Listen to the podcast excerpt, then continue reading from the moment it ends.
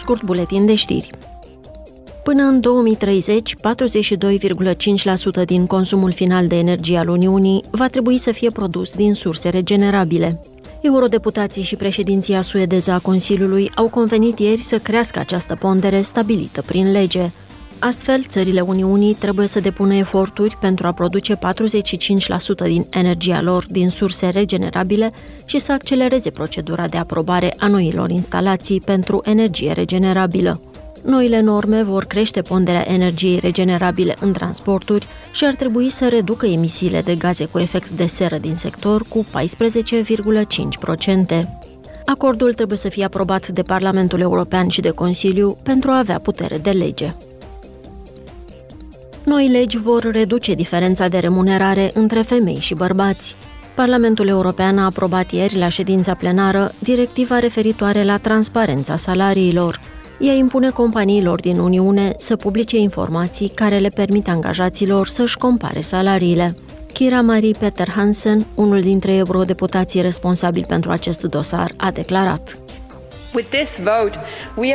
Prin acest vot desființăm contractul referitor la secretizarea salarială, îmbunătățim drepturile lucrătorilor și drepturile lor individuale la informare și le cerem angajatorilor să raporteze și să găsească soluții pentru diferențele salariale. Samira Rafaela, cealaltă eurodeputată însărcinată cu chestiunea transparenței salariale, a adăugat: Această directivă spune că toată lumea merită să fie tratată în mod egal și plătită echitabil, indiferent de gen, de mediu sau de caracteristicile fiscale. Dacă am lăsat această problemă în sarcina piețelor, diferența de remunerare între femei și bărbați s-ar corecta abia în 2086. Noile norme, deja convenite cu Consiliul, permit sancționarea companiilor care nu le respectă, inclusiv prin amenzi.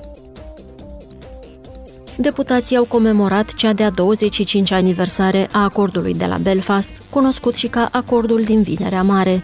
Semnat la 10 aprilie 1998 de guvernul britanic și cel irlandez, acordul a pus capăt la 30 de ani de conflict violent în Irlanda de Nord. În deschiderea ceremoniei de comemorare, Roberta Metsola, președinta Parlamentului European, a declarat: În cursul acestor peste 25 de ani de pace, viața de zi cu zi a oamenilor din Irlanda de Nord a fost transformată. Ei nu mai trăiesc sub amenințarea violenței. Cooperarea dintre insulele britanice este vizibilă peste tot și totuși acest acord de la Belfast încă necesită atenție și eforturi. To be seen. And yet, this Belfast Good Friday Agreement still needs nurturing. Între 1968 și 1998, conflictele din Irlanda de Nord au dus la moartea peste 3.500 de oameni.